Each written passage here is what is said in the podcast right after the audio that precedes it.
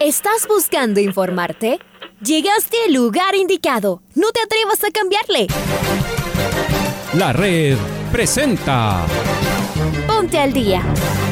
Información deportiva al instante sobre la actualidad de los equipos ecuatorianos muchos goles y el drama que tanto disfrutamos. Los albos se pusieron en ventaja con doblete de Adolfo Muñoz. La Libertadores Femenina cuenta con sus 16 equipos. Con la conducción de los periodistas de la red, Raúl el Profe Chávez y Andrés del Pichón Villamarín. Mucha información que contarles aquí en 102.1 FM. El microciclo de la selección que arranca el día de hoy. Ponte al día. La red. Bienvenidos. Hola, ¿qué tal? ¿Cómo les va? Muy buenos días, amigos y amigas de la red. Bienvenidos al Noticiero al Día. Aquí estamos ya iniciando la programación deportiva. Hoy es eh, miércoles 12 de enero del año 2022 y la temperatura en la capital de la República marca 9 grados centígrados. Hace mucho frío en la carita de Dios. Aquí comenzamos eh, el Noticiero al Día. Saludamos a Maite Montalvo que estará con nosotros en la información deportiva a través de la red, la radio que siempre está 102.1 FM. Muy buenos días, Maite, bienvenida. Muy buenos días, Pablito, toda la gente de la red. Un gusto poderlos acompañar en el Noticiero al Día. Estamos listos para llevarles la información que ustedes deben conocer al iniciar en este día. Así que vamos de una vez con los titulares.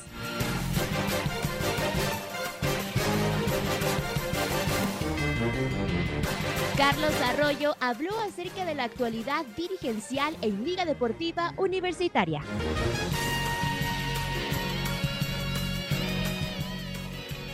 Guerrera Salvas anunciará su nuevo cuerpo técnico. Sebastián Guayasamín se sostiene en el top 10 de la clasificación del TACA.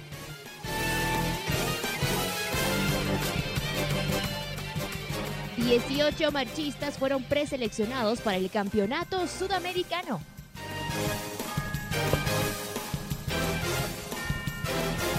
Y Ecuador es la sede del Campeonato Sudamericano de Golf Amateur.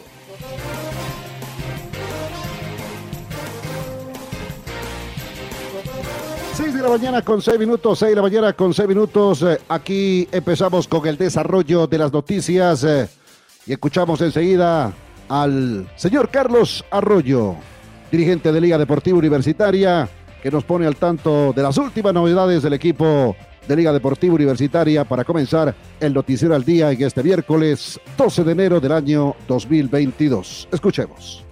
El tema del ha habido una, una separación entre el, el club como Liga Deportiva Universitaria y el manejo del equipo de fútbol.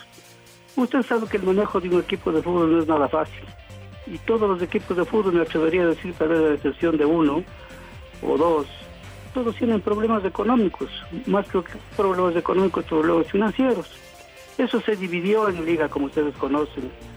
El fútbol manejó una comisión hasta este momento y hay que unirse, hay que respaldar, no hay que, no hay que hacer las divisiones como les decían antes, sino más bien poner todo un empeño para poder trabajar en beneficio de la institución. Yo hago un llamado muy cordial a todos.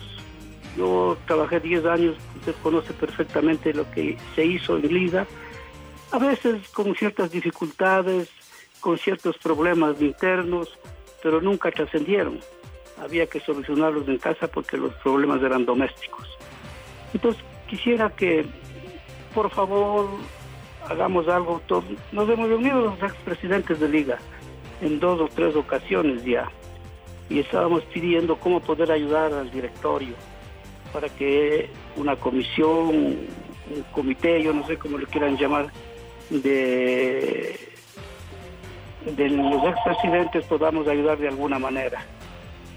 Hasta este momento no hemos tenido respuestas, no que iban a tratar en el tema de la asamblea ordinaria que va a haber el 20, pero va a ser muy difícil porque va a ser en línea y eso causa muchas dificultades no tenemos conocimiento de nada, ni de la institución, ni del equipo de fútbol, pero yo creo que debe andar bien porque no hay malos rumores al menos.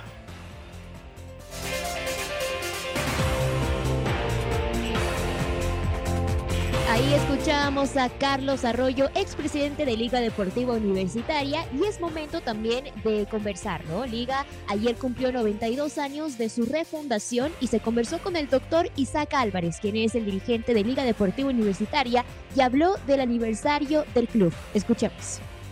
En la historia de Liga, eh, recordar esas instancias, recordar todo lo que nos dejaron nuestros antecesores, llamemos tantos que han hecho una historia enorme. Nombrarlos sería eh, injusto con, con varios a los que lamentablemente eh, me sentía obligado a omitir. Pero quisiera referirme sobre todo al, último, pues, ¿no? A Rodrigo Paz, que, ya no está con nosotros lamentablemente. estuvo una época de liga que bien se podría describir así, eso no es novedad, que yo lo mencione, eso está en la historia de liga, la época anterior a, Rodrigo Paz, la, la estancia o el tiempo de Rodrigo Paz, que fueron más de 40 años. Y bueno, el nuevo, la nueva era que es post Rodrigo Paz, que es bastante dura, es durísima, es, que esté con nosotros, y eso lo tenemos muy claro en la comisión de, de fútbol, quienes estamos y somos parte de Liga, sea como eh, con el orgullo de ser hincha de liga, de ser eh, parte de, la familia de liga, de, esta gran institución, o como socio del club, o como directivo, como apoderado en mi caso, o como varios que compartimos todas, todas, todas esas cualidades, ¿no? Y somos las personas que estamos en la comisión especial de fútbol que se da esta coincidencia, esta situación de ser socios eh, hinchas, miembros de la comisión y también en cinco casos apoderados de, del club. Y que la historia de Liga básicamente está en los logros deportivos y también quizá antes de haber saboreado todos esos logros deportivos, quizá lo más importante han sido los logros institucionales, ¿no? 6 de la mañana, 6 de la mañana con 11 minutos. 6 de la mañana con 11 minutos. Estamos en el Noticiero al Día a través de la red, la radio que siempre está 102.1 FM junto a Maite Montalvo y también a Paola Yambal en controles. El fútbol femenino se prepara para una nueva temporada. Varios equipos han anunciado fichajes y movimientos para tener equipos competitivos. Guerreras Albas anunciará esta mañana a su nuevo cuerpo técnico tras la salida de Jenny Herrera del cargo a finales del año anterior. Nuestra compañera Maite Montalvo nos trae detalles sobre esta noticia y actualidad de otros equipos femeninos. ¿Qué tal compañeros? Esperando se encuentren bien. Tenemos información para nuestros oyentes del fútbol femenino. Esta, en este día se va a tener una rueda de prensa virtual donde se va a presentar a los directivos del equipo femenino y el cuerpo técnico de Guerrera Salvas, el equipo de liga, que estará en este año en la Superliga Femenina. En cuanto a quién podrá ser el nuevo director técnico o directora técnica, es real que Santiago Jacome habló con Vanessa Arauz, sin embargo ella misma ha descartado que podría llegar al plantel capitalino, pero sí existieron conversaciones en cuanto a quién podría ser hoy presentado como nuevo director técnico o directora técnica, podría ser Verónica Marín, que está muy cerca de llegar a Guerrera Salvas. En cuanto a refuerzos y novedades, Josneidi Zambrano, una jugadora de Ñañas, sería nueva jugadora de las Guerreras Salvas y podrá ser presentada en esta mañana en esta rueda de prensa que tenemos de manera virtual. En novedades de otros equipos femeninos, en estos días se va a tener más novedades en cuanto al equipo campeón de la Superliga Femenina. Estamos hablando del de, eh, Deportivo Cuenca. Wendy Villón nos seguirá al mando del equipo y varias de las jugadoras están tomando rumbos diferentes. El posible director técnico del Cuenca podría ser Santiago Aguirre y este viernes se va a reunir con Luis Fernando Saritama. La plantilla para el 2022 será la mayor parte juveniles que van a llegar de Newsta, del Cuenca City, de Liga de Macas y buscarán quedarse dos o tres jugadores de la temporada 2021. Eh, imagínense lo que les estoy comentando y hablando de la goleadora y la máxima referente de nuestro fútbol femenino, Madeline Riera, ella habría solicitado algunos cambios para poder llegar a Barcelona. Un auspiciante pagaría su sueldo en su totalidad y además se analiza la posibilidad de que viva en una casa club. Así que estamos con esa información compañeros, también en el fútbol femenino las cosas se están moviendo en cuanto a las jugadoras del Cuenca que han salido para reforzar a Dragonas a, también a, Barcelona, como pueden ver, pueden hasta reforzar a Liga. Y bueno, esta decisión que se ha tomado de darnos a conocer la información nueva de Guerrera Salvas a través de una rueda de prensa. Vuelvo con ustedes con más noticias.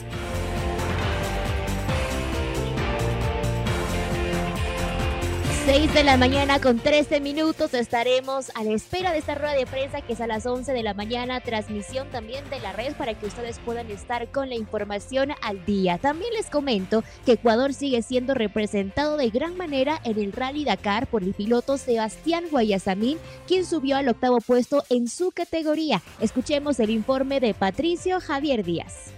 Amigos, amigas de Noticiero al Día, ¿cómo están? El piloto ecuatoriano Sebastián Guayasamí terminó la novena etapa del Rally Dakar, llegando en noveno puesto con un tiempo de 3 horas 9 minutos 24 segundos, tras recorrer un total de 491 kilómetros que incluyó 287 kilómetros de especial en un bucle de consalida y llegada en Wadi ad-Dawasir. En la clasificación general, el equipo FN Speed con el piloto ecuatoriano Sebastián Guayasamín y su copiloto argentino Ricardo Torlasi subió un puesto en la clasificación general de su categoría con un total de 42 horas 28 minutos 29 segundos a 6 horas 41 minutos 17 segundos de los líderes, los chilenos Francisco López y Juan Latrache del EKS South Racing. El equipo ecuatoriano se ubica en la octava posición. Este miércoles se correrá la décima y antepenúltima etapa con 759 kilómetros de recorrido entre Wadi ad-Dawasir y Bishá, con un especial de velocidad de 375 kilómetros. Para el Noticiero al Día, informó Patricio Javier Díaz.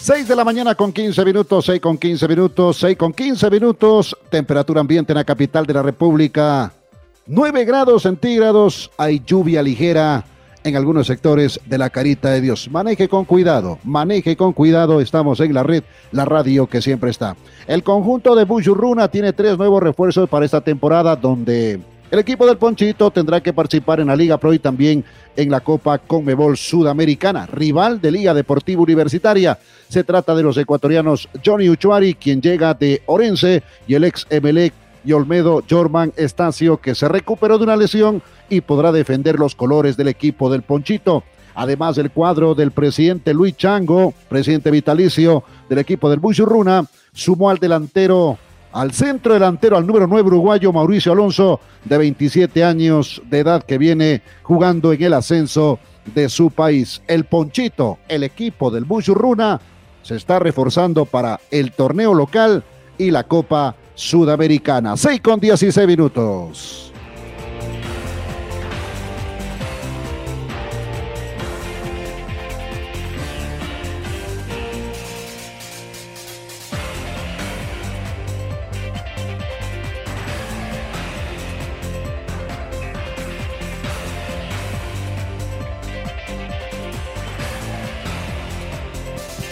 Avanzamos en el noticiero al día una vez cumplido en el Campeonato Nacional Interclubes de Marcha en la ciudad de Machala. La Federación Ecuatoriana de Atletismo confirmó la preselección de 18 marchistas que se preparan de cara al Campeonato Sudamericano a efectuarse en Lima, Perú, en el mes de febrero. Nuestro compañero Marco Fuentes nos entrega información de esta disciplina deportiva. Adelante, Marco. ¿Qué tal eh, compañeros, eh, amigos, amigas? Qué gusto saludar con ustedes a esta hora a través eh, de la red. En efecto, tras el Campeonato Nacional Interclubes de Marcha denominado Luis Chocho San Martín, disputado el pasado sábado en la ciudad de Machala, 18 deportistas ecuatorianos fueron preseleccionados de acuerdo a los criterios de la Federación Ecuatoriana de la Disciplina para representar al país en el Campeonato Sudamericano que se desarrollará el próximo 6 de febrero en Lima, Perú. En esta preselección los eh, convocados para este campeonato serán los siguientes. En 20 kilómetros damas, eh, Glenda Morijón, Carla Jaramillo y Paula Torres. En 20 kilómetros varones, Daniel Pintado, David Hurtado, quien no compitió en este campeonato interclubes debido a una lesión, pero que ya se encontraba clasificado, y Jordi Jiménez. Mientras tanto, en los 35 kilómetros, distancia que viene a reemplazar a los 50 kilómetros, evento que se despidió en los Juegos Olímpicos de Tokio, estarán en la rama femenina Magali Bonilla, Joana Ordóñez, Paola Pérez y Natalie León. Esas son las eh, preseleccionadas, mientras que en los 35 kilómetros varones, los eh, convocados por ahora para la competición son Jonathan Amores, Gonzalo Bustán, que eh, estarán eh, junto al experimentado Andrés Chocho. Mientras tanto, en la sub-20 varones estarán eh, preseleccionados Saúl Wampustrik, y Terry Villacorte. En la sub-20 damas, eh, María José Mendoza. Para la sub-18 varones, Javier Guillermo. Y para la sub-18 damas, Karen Litargo. Esa es la preselección que entregó la Federación Ecuatoriana de Atletismo rumbo al Campeonato Sudamericano de Lima, Perú, en el próximo mes de febrero. Esta es la información que les eh, podemos entregar a esta hora. Amigos y amigas, les invitamos a que sigan en sintonía de la red. Un abrazo grande para todos.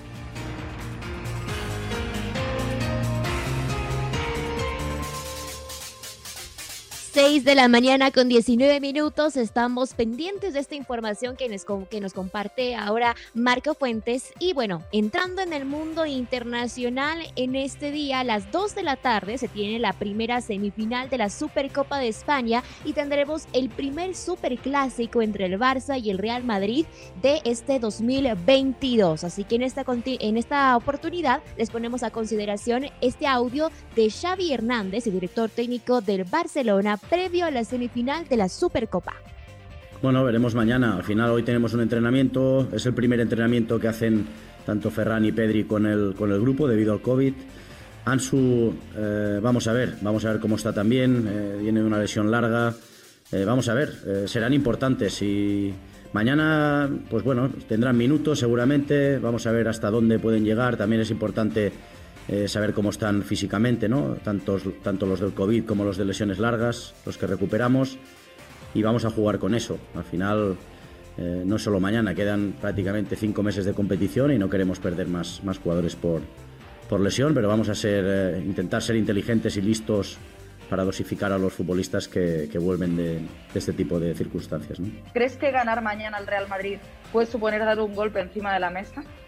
Sí, hombre, puede ser un punto de inflexión, para nosotros es importantísimo. Ya sabéis que ganar un clásico, primero que te mete en una final, ¿no? que es un título, y luego que la moral y la confianza que te da y la credibilidad que te da al, proyecto, pues es, es, tremenda. ¿no? Entonces, sí, es una final. Bueno, desde que estoy aquí son todos finales, mañana es otro título, hay que aparcar ahora la liga y la copa. Y, y otras competiciones como, la, como la, Europa League, pues mañana enfocarnos a, a que es una competición, es una oportunidad tremenda que en dos partidos eh, puedes conseguir un título, ¿no? Sería, sería un punto de inflexión importante. No, no, nos daría el título porque nos quedaría una final, pero, pero bueno, sí que es un partido muy, muy importante para, para nosotros, ¿no? Prefiero que estén todos los jugadores de, del Madrid, eh, todos los del Barça y que se vea buen espectáculo para, para la gente, ¿no? Yo creo que es bueno para el fútbol, es un clásico, eh, la gente está motivada, bueno, pues a disfrutar del, de la competición, que es maravillosa, fantástica y, bueno, a tratar de llegar a la final, ¿no? que es el objetivo.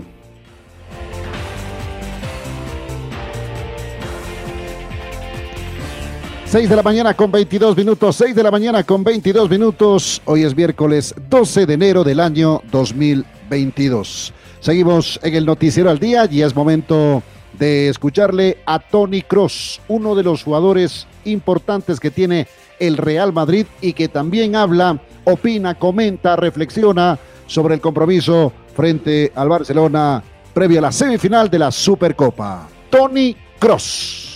Bueno, con, con, esa experiencia que tengo en este club, eh, esto me dice que cada, cada, competición que jugamos queremos ganar, eh, da igual dónde es, da igual qué competición es, y es nuestro objetivo también para estos días aquí, para ganar primero mañana y ganar, ganar esa copa, es, es, es claro, y bueno, que, que estamos listos, eh, vamos, vamos a entrenar ahora un poco aquí para saber un poco las condiciones, pero, pero pero bueno, tengo claro que, que, estamos aquí para ganar. El inicio de temporada ha sido un poco, poco difícil para mí porque nunca, nunca en mi carrera profesional empecé una temporada con una lesión que, que he llevado ya, no sé, algunos meses antes, como he dicho. Pero ha sido el momento para parar porque no quería otra temporada con, con dolores y, y, y sentir mal. Entonces, yo he dicho, bueno, hay que, hay que parar, eso, eso he hecho. Y, bueno, he perdido algunos partidos, de verdad, pero, pero creo que he utilizado bien ese tiempo para prepararme, bueno, en la mejor manera posible para estar, para estar perfecto cuando vuelvo. Y creo que ha funcionado muy, muy bien. Um, creo que es, es, un buen momento, es verdad, pero decir que es el mejor momento de mi carrera, eso es, es difícil porque creo que eh, he vivido muchos años buenos ya y, y decir que es el momento, mejor momento es difícil, pero, pero es, un, es un momento seguro. Disfruto mucho a jugar fútbol, me siento bien físicamente y, y, esto, esto es seguro, pero, pero decir que es el mejor momento es, es difícil. He tenido la suerte de vivir muchos momentos buenos.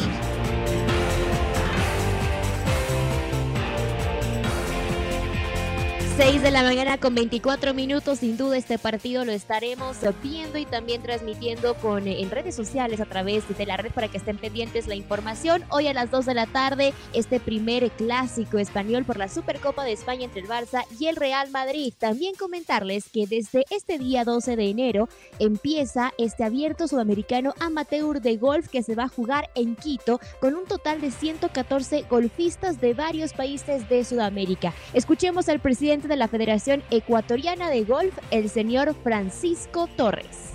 Pues sí, en realidad estamos comenzando el año con mucha actividad. Somos sede del Campeonato Sudamericano Amateur, un campeonato de nivel de muy alto nivel competitivo, top, organizado por la Federación Sudamericana de Golf, eh, en el que juegan los jugadores, en el que participan los jugadores élite de la región.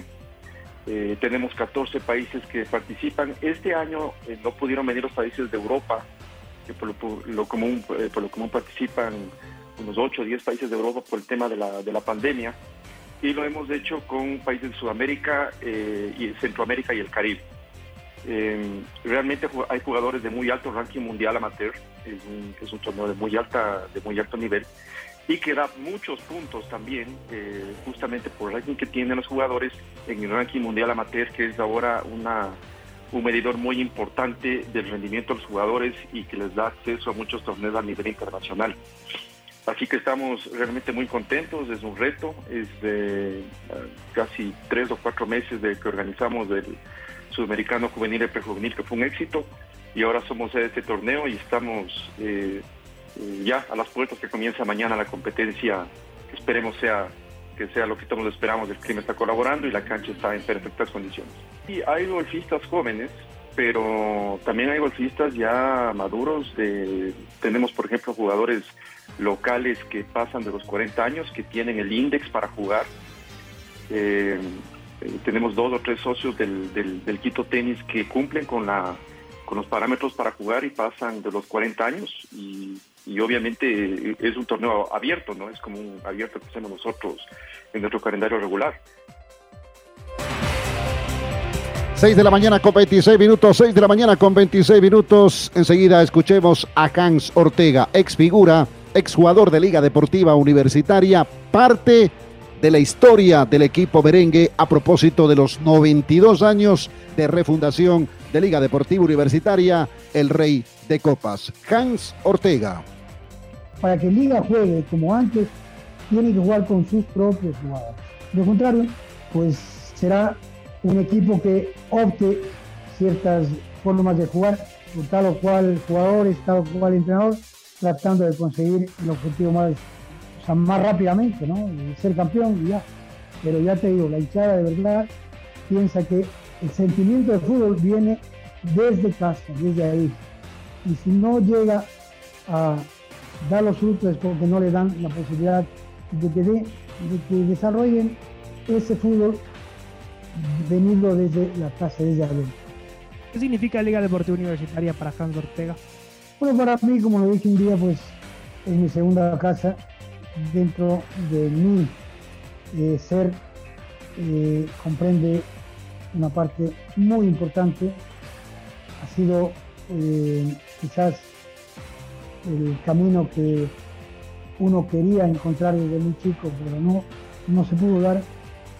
Pero al final pues se dio, ha sido pues concretar eh, como persona, llegar a ser profesional de fútbol vistiendo la camiseta de liga y terminar así, que ha sido para mí no solamente en la parte sentimental, sino también en la parte profesional, ¿no?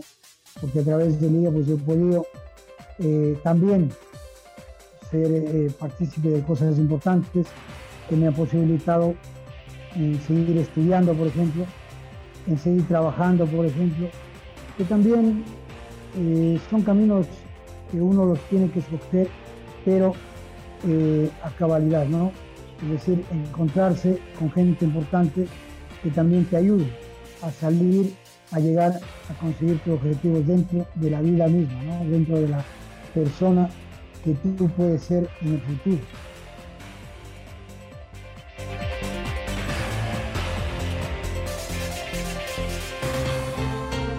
Hemos llegado a la parte final del noticiero al día en la red en los 102.1 FM y les presentamos el gol del recuerdo. El 23 de enero del 2017, Independiente del Valle visitó al Deportivo Municipal de Perú por la primera fase de la Copa Libertadores en el Estadio Nacional de Lima. Los rayados se impusieron 1 a 0 con este gol de Michael Estrada, que lo recordamos a continuación con los relatos de Carlos Alberto Navarro y los comentarios de Andrés Villamarín.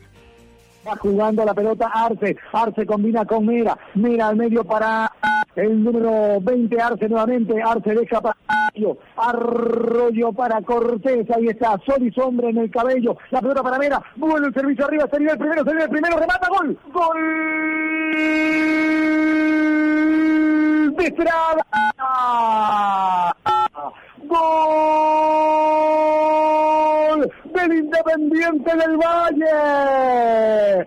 Gol de Estrada. Mira que lo mira. Le toca la pelota contra el área. Y es el 1 a 0 para el Independiente del Valle en condición de visita sobre Municipal en Copa Libertadores de América. Transmite Radio La Red. Qué golazo se mandó Independiente del Valle en una triangulación fenomenal. Lo arrancaba abierto hacia la derecha Cortés. La descarga justa y necesaria de parte de Fred el Cachorro Romero que puso un pase al vacío, al callejón ahí en la pareja de centrales que dejaba un hueco en el área. Pisó con autoridad el área el nuevo goleador del Independiente del Valle, Michael Estrada. Recepción eh, y ejecución al parante inferior izquierdo del arco de Eric Delgado. Independiente golpea primero en Lima y vuelve a soñar el equipo de la FE en la Libertadores. Ahora ya estás al día junto a nosotros. La red presentó Ponte al día. Informativo completo sobre la actualidad del fútbol que más nos gusta, en donde estés y a la hora que tú quieras. Quédate conectado con nosotros en las redes de la red. Síguenos como arroba la red Ecuador y no te pierdas los detalles del deporte minuto a minuto.